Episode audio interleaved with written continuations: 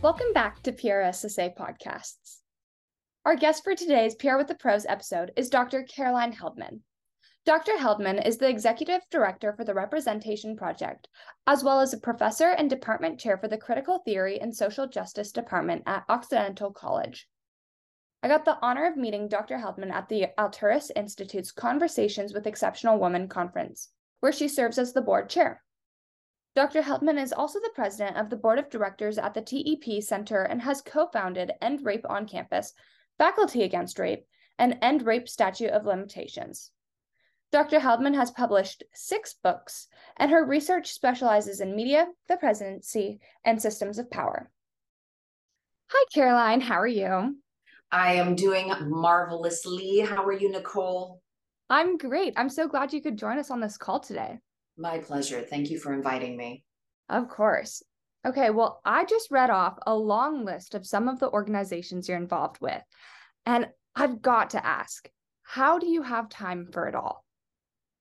You know, I am a a staunch uh, practitioner of the Franklin Covey method of managing my schedule. So everything is Tetrised in. Um, and I, you know, work long hours because I love work. My work, um, every aspect of it is meaningful, whether it's working with students or working on gender justice or working with survivors of sexual violence or working you know with the civil rights museum in new orleans there's not an aspect of my work that i don't absolutely love and i know it's such a cliche uh, when people say I, I don't work a day in my life because I love my work, but I really do. Um, it's also important to note that uh, I decided not to procreate. So I don't have that second shift that a lot of women have. Um, my uh, my babies are are my projects, uh, and you know it's something that we don't often talk about. The fact that if you're a parent, you are, especially if you're a woman, where there's an assumption that you're going to be the primary caretaker of children, the primary caretaker of uh, older adults, you know, parents. Um, it's it's something we don't talk about, but it's absolutely work and it shapes our lives in profound ways. And that's something, of course, that the Representation Project is trying to raise awareness about. Absolutely true. Well, I love seeing the passion that you have for everything that you're involved in. So, what do you enjoy doing in the spare time that you do have? Uh, I do martial arts. So I'm a fourth degree black belt in Taekwondo. I also train jujitsu, and uh, I've recently gotten back to uh, weight training. So I'm trying to get ripped. Um, you know, doing doing uh, heavier and heavier lifts uh, every month in the gym. So uh, lots of working out, um, yoga, walking. I go skating a lot, roller skating. I'm terrible at it, but it doesn't stop me from doing it and falling on my butt. Uh, I also love dancing. So, you know, most weekends I'm finding a 70s or 80s club to go dancing or salsa dancing. Um, so, really taking all of the good parts of life and making sure they're woven in. I love that. You definitely have to make sure that you have a way to unwind at the end of the day and just still have fun. Even if you love your job, it's good to have a balanced life. Absolutely. Well, tell me about the Representation Project. What's the mission of the Representation Project and just what is it? Well, our our vision is a world that is free of uh, harmful gender norms and stereotypes. And we were founded by Jennifer Siebel Newsom uh, back in 2011. Uh, you may know her. She's a documentary filmmaker. She made the very popular, searing documentary Miss Representation uh, about the representation of girls and women in media and how that. Um, you know, is both a reflection of our, our lack of value, but also inhibits our leadership. Um, and then she came out with A Mask You Live In in 2015, which is about healthy masculinity and how traditional norms of masculinity harm boys and men. Uh, it's a very loving, empathetic look uh, at that topic. And she came out with a third film, The Great American Lie, in 2019, that looks at how uh, race and gender have long influenced um, who can access the American dream and who who has less access. And then our most recent film uh, that just came out in 2022 is called Fair Play, and it looks at uh, gender inequality at home and how you know the idea that that women are the primary caretakers and the amount of time that we spend in the home working that second shift, often you know working outside the home in a, in compensated work, um, how that affects and and harms children um, how the imbalance harms relationships, family units, and society more broadly. So it's a call for a care economy that that looks at that as work um, and recognizes it as such and recognizes the long hours that are being put in and also an invitation for you know men to become more involved in caretaking. So our work focuses on using media in order to raise awareness and shift the culture. That's awesome I did get to see Fair Play actually. I watched it twice. Um, and I loved a lot of the ideas that you guys brought forward in that um, documentary. I thought that there were really interesting topics discussed in that. And I've also looked into the Representation Project, and I've seen a lot of successful campaigns implemented by the Representation Project that have led to change in society. What's been your favorite campaign? Yeah, that's a tough question, Nicole. We've run a few uh, Respect Game focuses on better representations of uh, women athletes during the Olympics and and beyond the Olympics. Uh, so we find a lot of sexism in the way that you know women athletes are covered. But my favorite campaign has got to be the hashtag Not Buying It campaign. Um, and for folks who you know are a little younger, you might not know that um, we uh, shifted the culture in terms of Super Bowl ads. So Super Bowl ads used to be super sexist uh, and have just you know sexually objectified women. Women were mostly erased but when they did appear in ads it was in incredibly sexist roles whether it was as you know someone doing the dishes or someone you know bearing half of her breasts and having a cat fight with another woman these ads were were ridiculously sexist and i think it's a, a good exercise to go back in time and just look at like classic super bowl ads to see what the norm was and so our Not Buying It campaign really targeted um, the sexism of Super Bowl ads. Uh, and from 2012 to 2013, and really launching in 2013, we started to call out ad makers. And we saw an immediate shift. Um, GoDaddy moved from featuring sports car racer Danica uh, to from being you know like naked in a commercial to actually being like you know agentic and and racing a car and and you know doing what she does, which is um, you know, as as a professional race car driver. So just to give you like a really obvious example of um, an ad, you know, content creators that absolutely shifted in response to the not buying it campaign. And we actually just put out a study um, last month, right around the Super Bowl, uh, that looked at how representations have changed since that time. So we see this abrupt shift from a 2012 to 2013 where things got much better. And they didn't just get better for women right? They got better for women uh, who are otherwise marginalized right? And they also got better for people of color. So our work is all intersectional in the sense that when we're talking about women we're talking about uh, also you know women of color queer women disabled women older women fat women and just to be clear, fat is not an insult. It's a descriptive term. We're reclaiming that. So um, our work looks at uh, women through an intersectional lens, and we find that it that for most of uh, those groups, advertisements have improved when it comes to the Super Bowl, and that's important because you know 40% of the country is watching the super bowl and it's 50% of the audience is women and a lot of kids are watching it. So um, it's a it's a major kind of moment where media shapes culture. That's awesome. So if you don't mind me asking what were some different elements of campaigns such as the hashtag not buying it campaign that you leveraged to really lead to this campaign gaining momentum yeah, great question. So um, I think so. The biggest kind of easy component is the hashtag, right? So making it easy for people to join the conversation. And just for a little context, this is just a couple of years after Twitter goes live in uh, 2009. You've got Facebook uh, you know going going live four years earlier instagram 2009 so these are relatively new platforms um, and hashtags have only been around for a couple of years but not buying it um, we you know we put it out into the world um, through fe- the feminist blogosphere, through feminist networks. Um, we coordinated with feminist organizations prior to the launch so that everyone was launching it at the same time, one of the important elements. Um, but I think the, the key element was making it easy.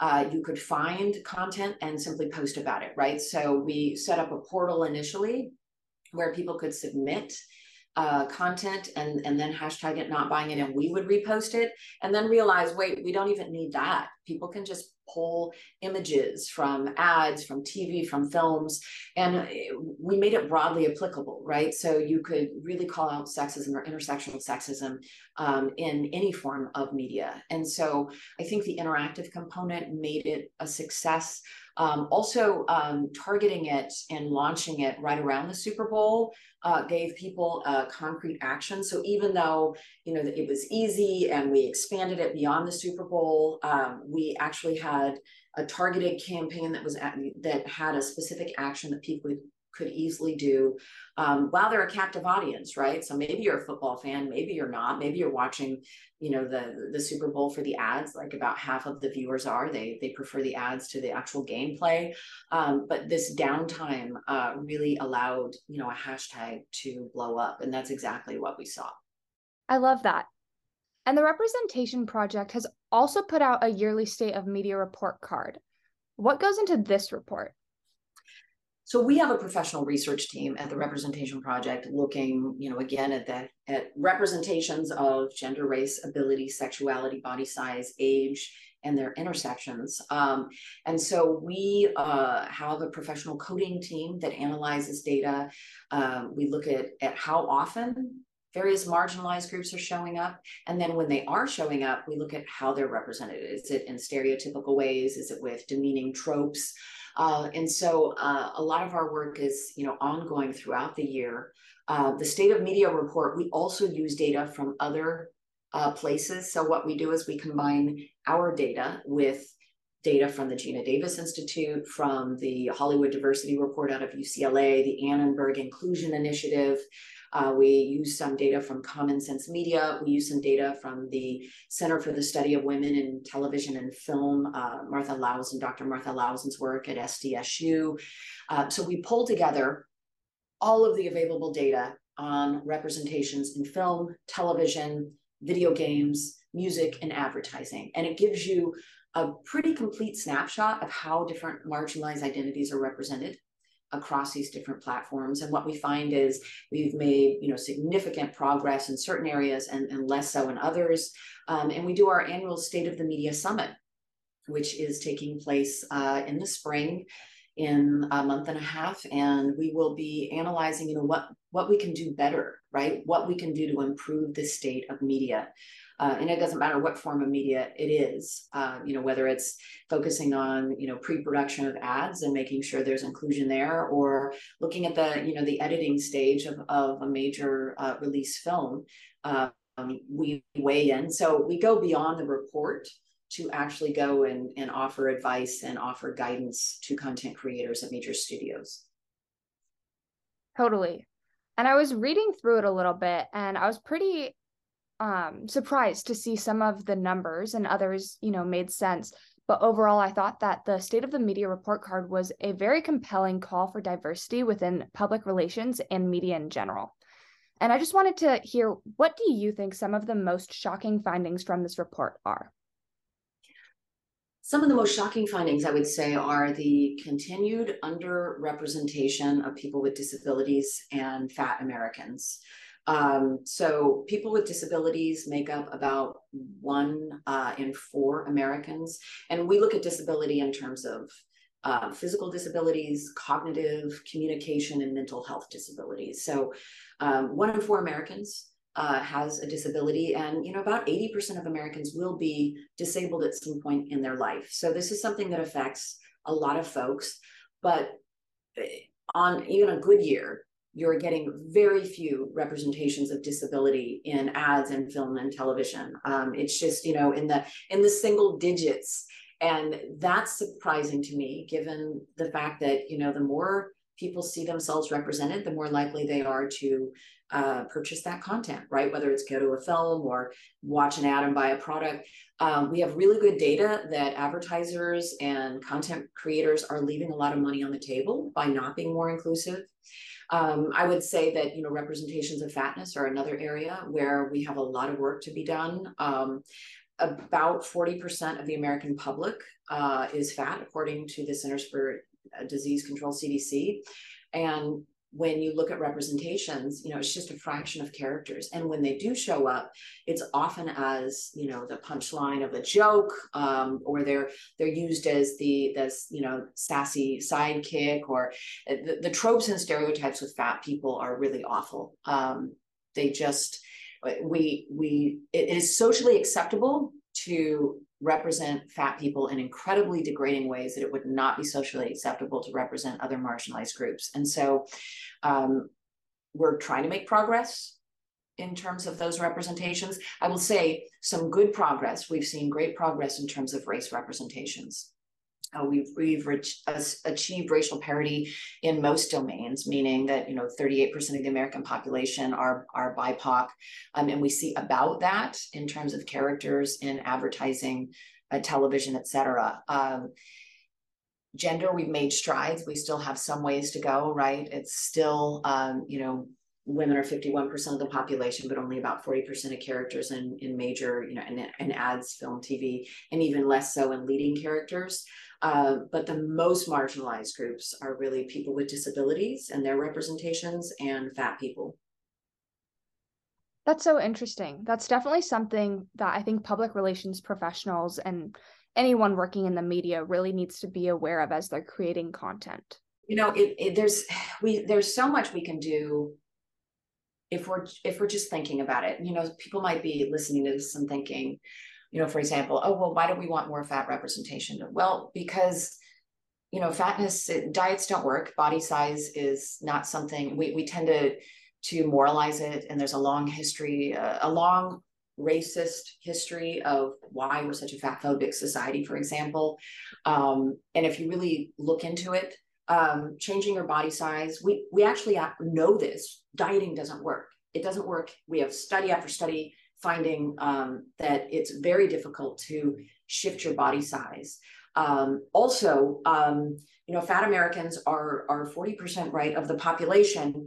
Um, they're a very large group, and yet they rarely see themselves represented. And when they do, it's often as a punchline. So even if you had, you know, total control over body size, which we don't, uh, but even if you had total control, it's a social justice issue, right? We can't treat members of our, our community this way. We can't, it shouldn't be acceptable to, to do this. And so how do you address this? Well, I, I think one of the, the primary ways is just putting it on the radar of good people. Because I think most people are pretty good, right? We're we're not the villains in our own story. We want to be good people, but oftentimes we're just not even aware that we're excluding, for example, fat people from advertisements.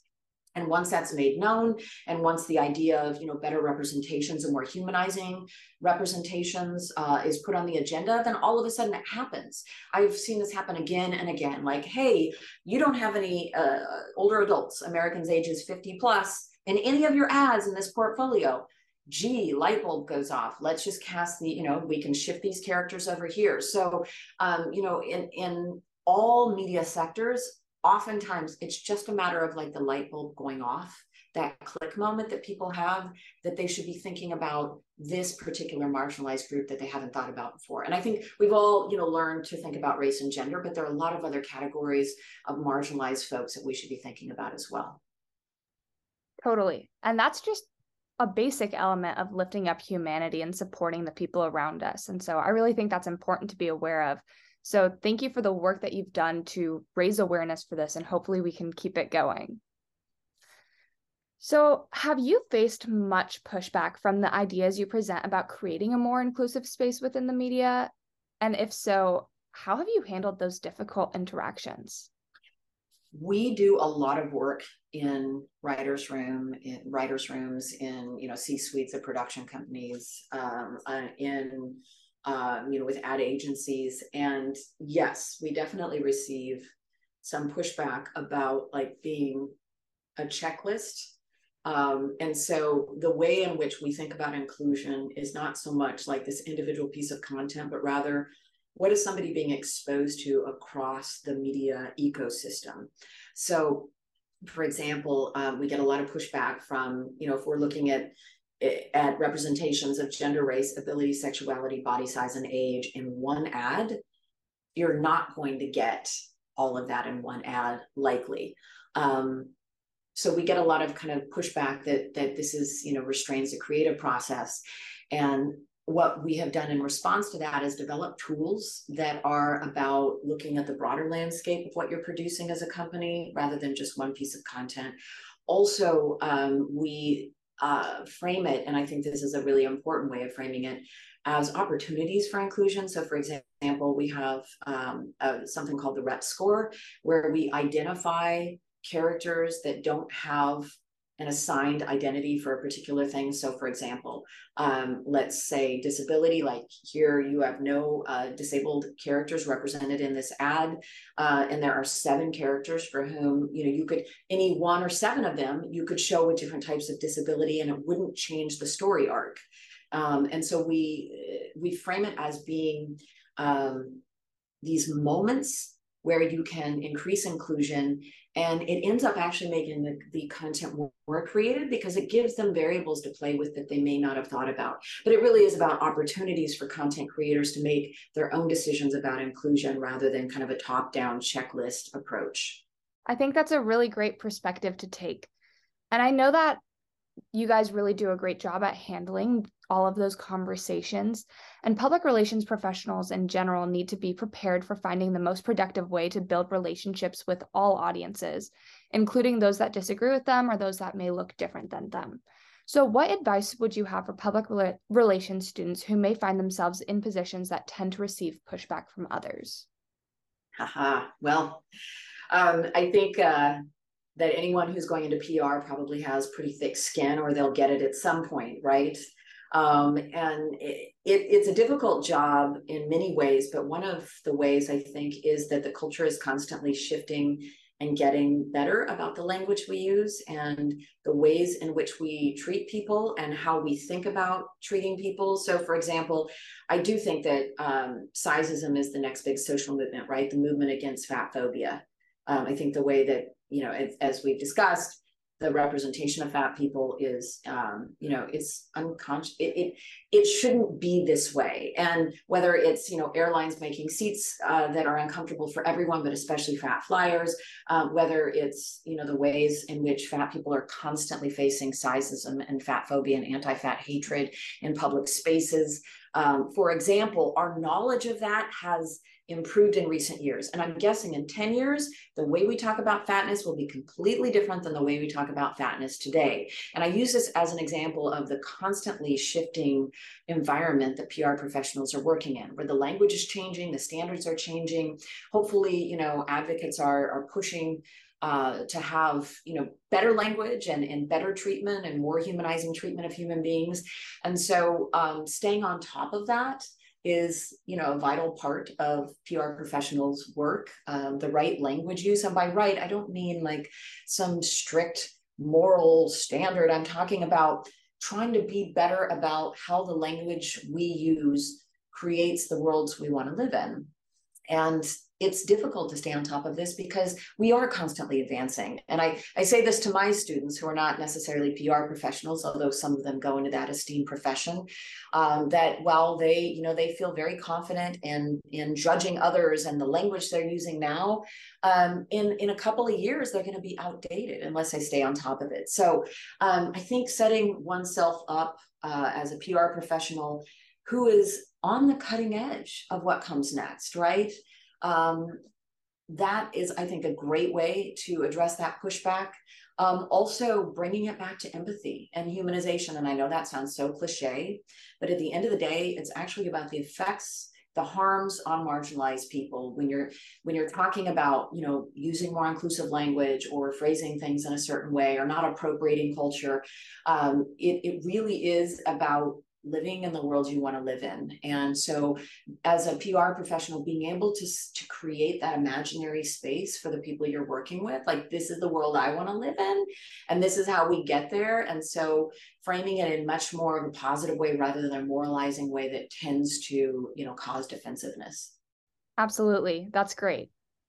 Well, on a slightly different note, before we start to wrap up, I got the honor of seeing you speak at the Alturas Institute's Conversations with Exceptional Women conference, and your rhetoric and nonverbal communication skills had me captured.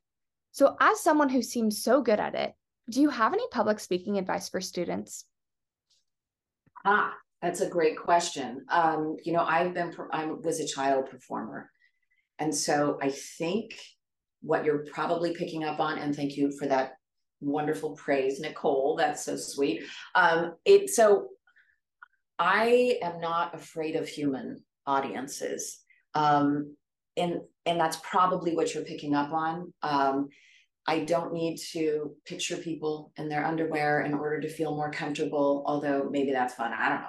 Um, I know what I have to bring to the table and I know the limits of my knowledge. And i think that that's that's maybe something right that you get the the more you learn about a subject or more you become an expert on something what you're really doing is just defining the contours of what you don't know. Um, and so being really I, i'm comfortable with my knowledge because i know what i don't know and i'm not going to go outside of that and i'll be the first to say actually i don't know I can Google that for you, uh, but I, I don't happen to know that particular thing, or I'm not an expert in that. Um, so I think the first is is having confidence in what you're speaking about. Um, I am an over preparer, which maybe isn't really a word. I prepare for everything. I do not. I, I don't go into things cold. Um, you know, today uh, I looked at your questions and I thought, oh, I want to answer this this way, this way, and this way, right? Um, I'm not going into it cold um, I know what what my expertise is and I know what it isn't. So I have confidence in what I'm going to respond to and, and what I'm not going to respond to. And I'm and I'm happy to be confident in, in saying that. Um, also, um, I view the audience as, you know, my kindred spirits. Um, it's not competitive. I'm not above them. Their collective wisdom is far greater than one person sitting on stage. I recognize that. I recognize that in my classrooms and so um, it doesn't scare me. I'm just joining the conversation, and I happen to be the one doing the speaking at that particular moment. Uh, I think the last thing I would would suggest is, you know, the imposter syndrome is a very acute thing for a lot of, uh, particularly women, but also like first gen college students, especially women of color, uh, people of color. If you feel like you don't belong in a space um, then you're probably suffering from imposter syndrome, right? And it's as one uh, former student explained it to me, it's this idea that that this hand you don't belong here. And at some point and you've bamboozled and fooled all of these people. And at some point a big hand is just going to come up and pluck you out. Um, and I, I think maybe that's a universal part of the human condition that oftentimes you know we all and maybe not all of us some of us have huge egos but you know we we often don't feel like we belong in spaces but it's more acute for some of us right it's more acute for some of us for example like women and especially women of color are not considered to be possessors of knowledge and so when you're in an industry like i am where knowledge is currency then you walk into a room and there are all sorts of expectations based upon how you look in your gender performance um, about whether or not you're a possessor of knowledge. And I, you know, I get all the time, oh, wow, you're so smart. I'm like, right, for a blonde woman, sure. Um, I'm, you know, there, there's a low expectation there. Um, but coming into it and feeling like you don't belong there, it's recognizing that that narrative is fiction, right? Um, you have come into this space, you are prepared, you know what you're talking about. It's likely that you know more than anyone in the audience, any single person, um, but collectively they probably know more, and that's okay. Um, it's not like, you know, one person's going to have a corner on truth. And for whatever reason, you've been called to speak in front of an audience. So somebody thought you had value for that audience. So make the most of it. It's this like grand moment where you're given a, an opportunity to help, assist, serve your kindred spirits and they're right in front of you and even some of them who aren't you know your kindred spirits yet will be by the end of it I mean, I look out in the audience sometimes and I see people like eye rolling or, or, you know, having resistance to something that's being said because I'm often, you know, on some more the radical edge of when it comes to to race or gender politics. And at the end of the day, um, I see myself in them and they're going to be my best friend by the you know, at some point.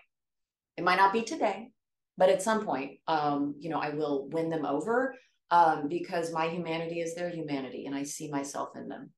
Those are great concepts to keep in mind. So thank you for sharing that with us. Um, and I just wanted to move into a fun lightning round of questions real quick. So, first, what was your dream job as a child? My dream job was to be a NASCAR driver, a racer, which I pursued for a little while. Did uh, you really? I did. I went uh, to, you know, I worked on Pete Musser's crew, uh, NASCAR, when I was in college. Um, I did uh, race car driving courses at Portland International Raceway near my house. Uh, and I, you know, I have a Prius, but my, I also, you know, have uh, a 78 Camaro and a Dodge Challenger. And, you know, yeah. So that was my, my dream job. Um, it did not have the impact on the world that I wanted to have. And so I am not racing cars for my profession. I'm not going to speak to whether or not I'm racing them on the streets of Los Angeles at night. That's awesome. Well, I won't ask about that, but that sounds like a really fun interest. And what was your favorite place to visit? Or what is your favorite favorite place to visit? My favorite place to visit is New Orleans, Louisiana. It's my favorite city in the world. I haven't been to all cities, but I've been to most of the big ones. And uh, New Orleans is, you know, this amazing blend of like, you know, African cultures with Caribbean cultures. It's the northernmost Caribbean city in the United States, I would say. Uh, it's just, you know, Black New Orleans in particular is uh, not to commodify it, but it's just the people, the music, the food, the culture um, is just, you know, the most amazing experience um, that I've had in my lifetime. And so I, I, go to New Orleans quite a bit and, you know, have uh, have a house there and work in nonprofits uh, there. I'm the uh, the board chair of the new Civil Rights Museum there, the TEP Center, and I work with uh, Miss Leona Tate, who's one of the four little girls who desegregated the Deep South in, in 1960. So I just feel honored to um, you know work in the Lower Ninth Ward and uh, visit that community as often as I can. I love that. I love that. And lastly, what is one of your favorite movies, shows, or documentaries? You know, I have so many, but I I'm catching up on Queen Sugar. Uh, and Abbott Elementary is top of list. Um, Never Have I Ever is one of the best shows I've seen in terms of a variety of representations, and it just, just makes my heart happy. It's so good. Um, Poker Face uh, with Natasha Lyonne. She's uh, doing some fantastic representations of older women, which I find to be remarkable. You can see it's you have to have more than just a good storyline for me. I also need good representation. Um, I would say, you know, episode three of The Last of Us is probably the best hour of TV I've seen in many years. Um, and of course, I, I love our new film Fair Play, right? Looking at gender inequality in the home. Um, and Nina Menkes has just come out with a great documentary called Brainwash, which looks at uh, what Laura Mulvey identified in, in the 1980s, the, the male gaze in cinema. She looks at how it's still very much alive today uh, through an intersectional lens. So I would say that's that's what I'm currently consuming this particular week. I love that. That's a great list of things for me to check out right after this. Well, that concludes all of the questions that I have for you. Thank you so much for just joining us on this call and being on this podcast. I really appreciate the time that you took and I loved hearing all of the wisdom that you had to share. Nicole, it has just been my honor to be with you. I love, love, love working um, with, you know, mentoring and helping young women along their life path. And I wish that I had known what I know now, which is, you know, nobody's going to discover you, obviously, make your way through life, but also all of these other people did it before you and they just did it by nose to grindstone. And yes, we face you know all sorts of challenges along the way um, but there's a whole community of women and people who want you to succeed so it's it's great to join you today well thank you for being one of those women to champion everyone else Thank you again to Dr. Heldman, and thank you to our listeners. Stay tuned for more podcasts coming soon.